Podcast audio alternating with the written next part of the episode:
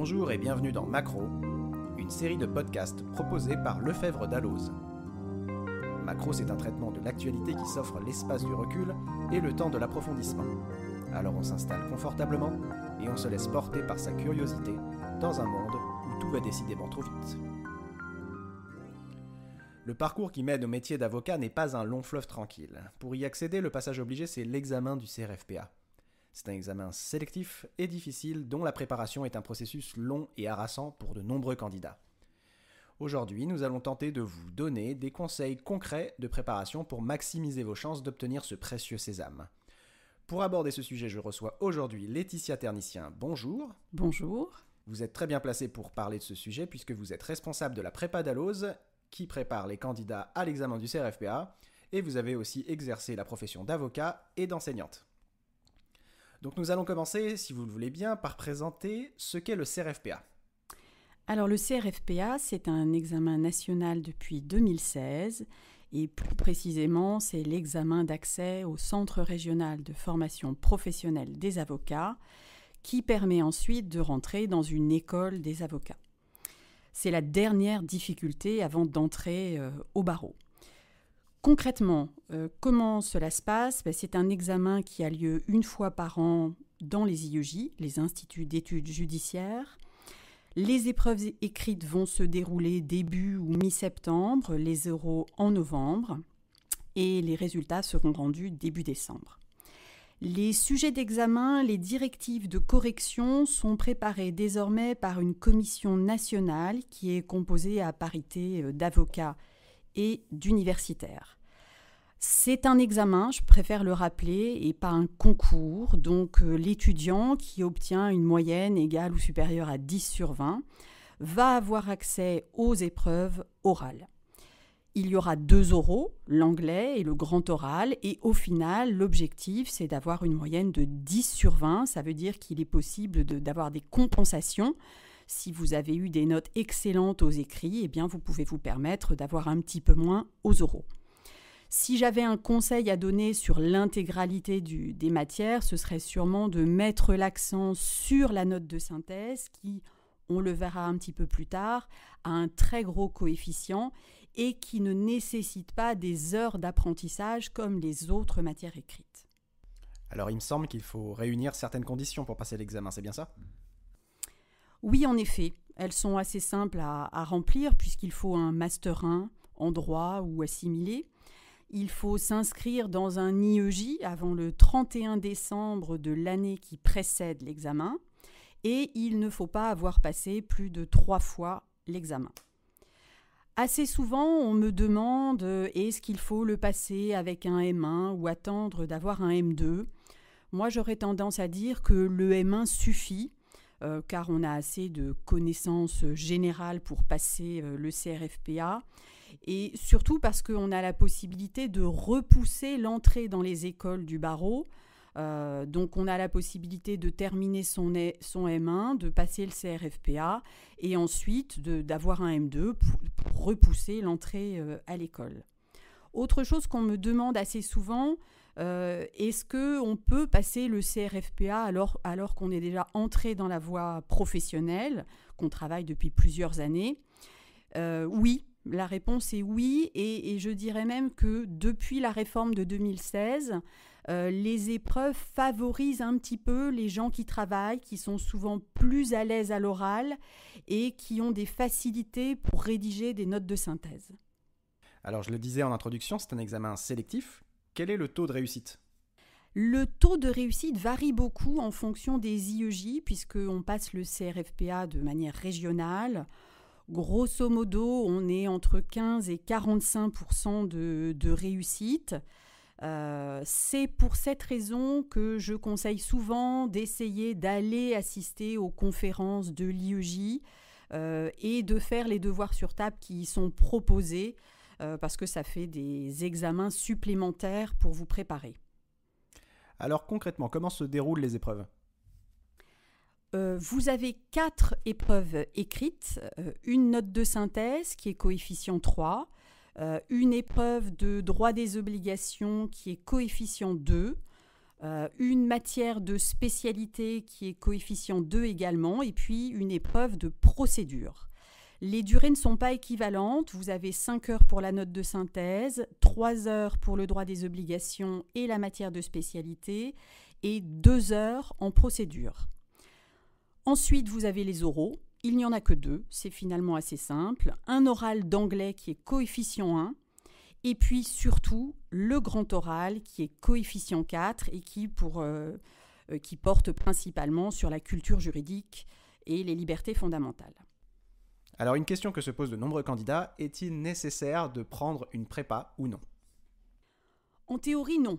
Euh, on peut très bien passer le CRFPA sans prépa, on peut très bien aller chercher euh, les connaissances euh, dans des livres et s'entraîner sur des exercices qu'on aura trouvés sur Internet ou via des amis qui ont déjà passé le CRFPA.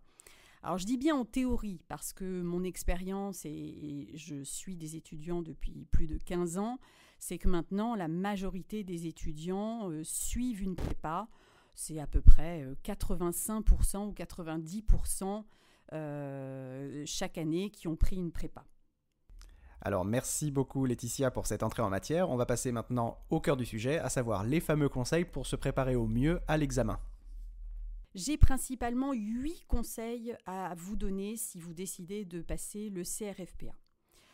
Conseil numéro 1, et je pense que celui-là est vraiment important, euh, il faut faire un planning de révision. Il me semble complètement impossible de travailler pendant plusieurs mois sans vrais objectifs, sans cadre qu'on se serait fixé. Qu'est-ce que j'entends par planning de révision? Je pense qu'il faut quand même être assez précis. Euh, je pense qu'il faut mettre des dates, des matières, des créneaux horaires, euh, il faut en gros savoir qu'est-ce que vous allez faire euh, lundi, mardi, mercredi, en fonction de vos disponibilités, et puis aussi en fonction de ce que vous connaissez de vous.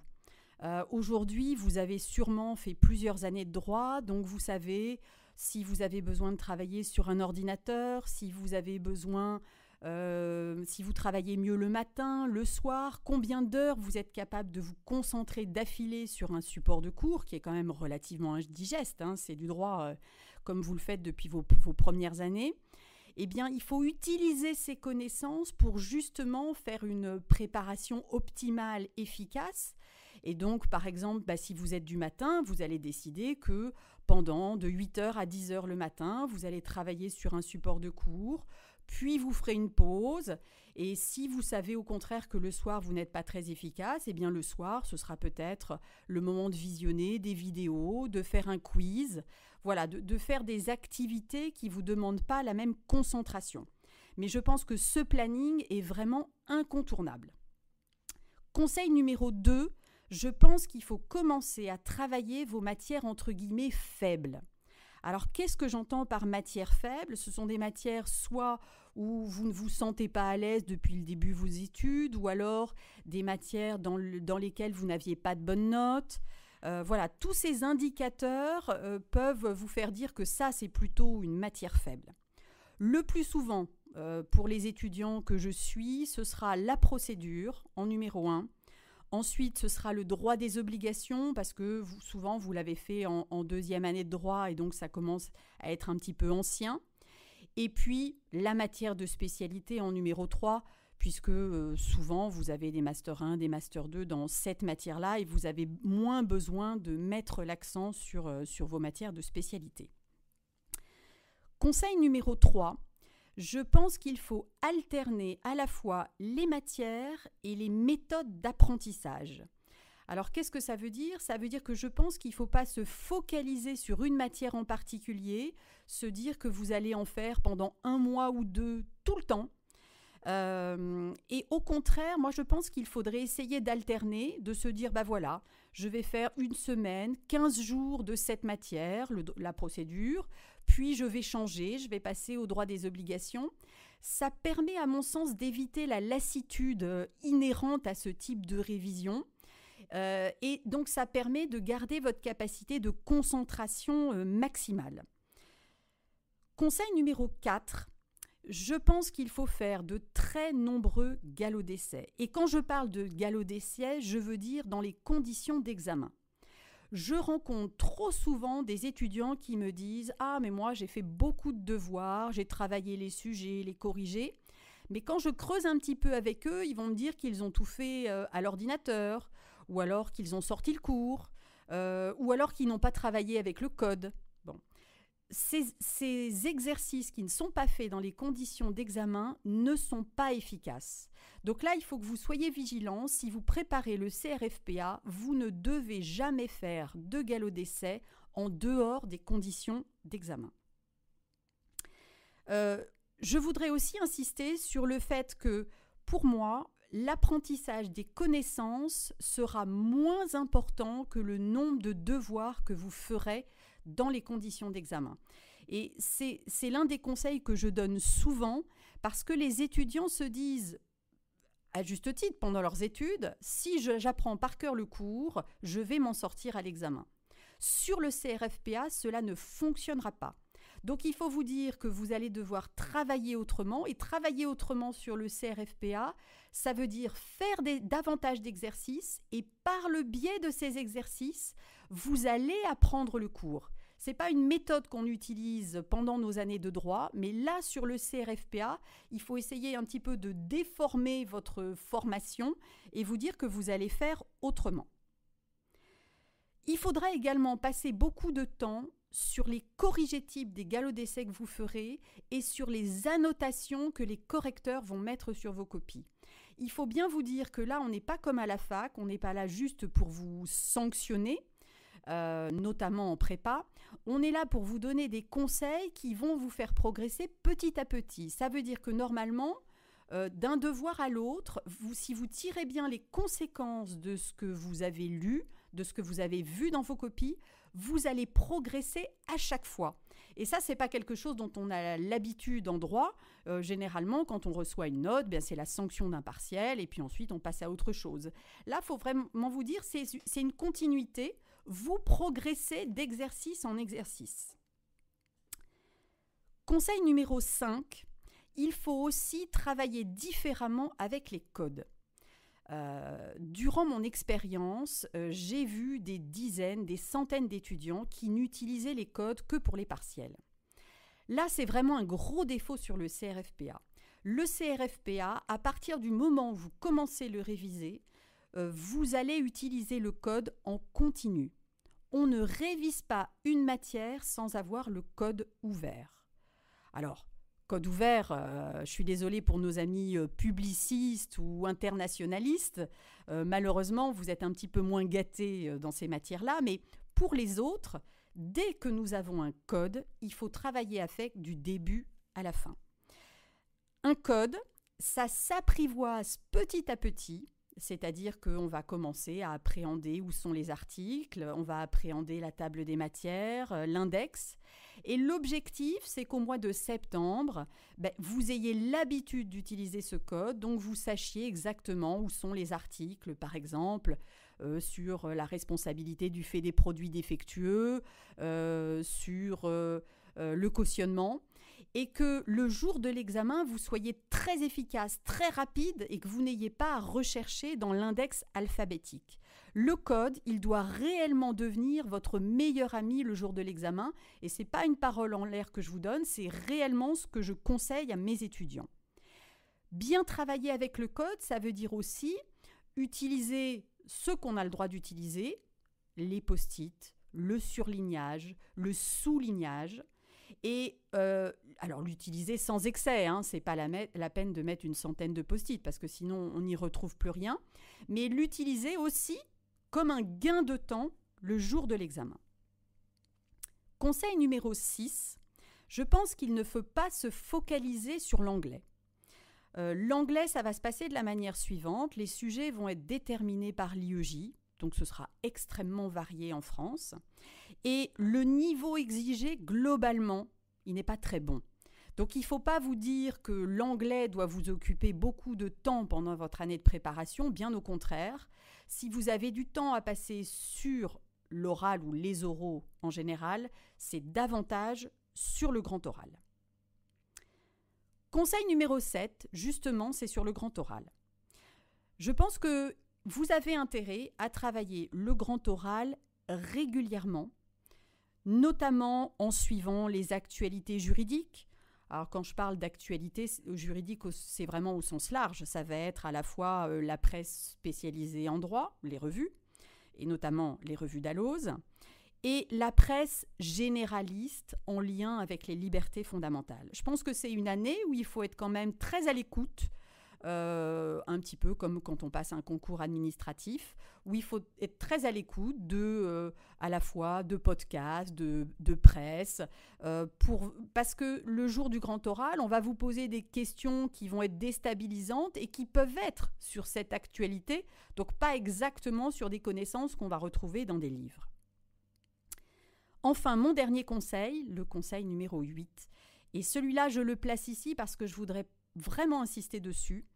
Je pense qu'il faut avoir un mental d'acier pour tenir sur la distance. Alors, qu'est-ce que je veux dire par mental d'acier? J'imagine que quand vous allez écouter ce podcast, que peut-être que vous allez sourire en entendant ça. Euh, je pense que l'aspect psychologique de la préparation du CRFPA est souvent laissé de côté alors que c'est primordial. Il faut vous dire que vous préparez un petit peu un marathon et qu'en droit, on prépare jamais un marathon. On prépare des TD, on prépare des partiels, mais on n'est jamais sur des préparations longues où on n'a pas d'objectif euh, entre-temps. Eh bien là, il faut faire attention à votre mental, vos humeurs, votre état d'esprit et trouver un juste milieu entre des révisions intensives et quand même avoir euh, une vie sociale. Donc ne pas faire que travailler, éviter, éviter de travailler toute la nuit, euh, mais également ne pas se décourager, ne pas se laisser influencer par les réseaux sociaux. Euh, aujourd'hui, c'est vraiment une tentation qui est très forte. Et globalement, ça veut dire avoir une bonne hygiène de vie, faire du sport, mais pas trop, trouver cet équilibre qui vous permet de tenir sur la durée. Alors pour conclure, euh, une question qui revient assez souvent parmi les candidats. On sait que les résultats des épreuves écrites sont donnés fin octobre. Du coup, quand commencer à préparer son grand oral? C'est une très bonne question que l'on me pose souvent. Je pense que là aussi, il faut être très vigilant euh, sur ce temps de préparation du grand oral. Euh, les étudiants arrivent généralement après les quatre épreuves écrites euh, lessivés et ils sont bien incapables de repartir immédiatement dans des révisions euh, longues et, compliquées sur, sur cette épreuve. Il faut vraiment vous dire qu'il faut vous préparer à l'idée de cette difficulté de redémarrer en quelque sorte la machine. Et il faut prévoir quelques jours après les épreuves écrites pour souffler. Mais je dis bien quelques jours. Il n'est pas question de commencer à prendre 15 jours de vacances. Euh, il faut vraiment vous dire que là, ça va vous demander de l'énergie et un mental d'acier, puisqu'il va falloir reprendre les révisions, même si vous avez le sentiment d'avoir raté une ou plusieurs épreuves, parce qu'on ne sait jamais il y a un aléa sur le, CRFPA et sur les épreuves écrites du CRFPA qui est beaucoup plus fort que sur des examens comme on peut avoir à la fac avec des partiels. Donc il faut bien vous dire que vous pouvez avoir une très bonne surprise, par exemple en note de synthèse, et le cas échéant, ça peut sauver les trois autres matières écrites. Donc il faut, vous il faut prévoir que vous allez prendre quelques jours pour souffler et que vous allez redémarrer quel que soit votre ressenti après les quatre épreuves. Redémarrer, ça veut dire ben, revoir le cours, et là, vous rentrez dans des révisions que je, peux qualifier de dures, dures parce que c'est un puissant fond.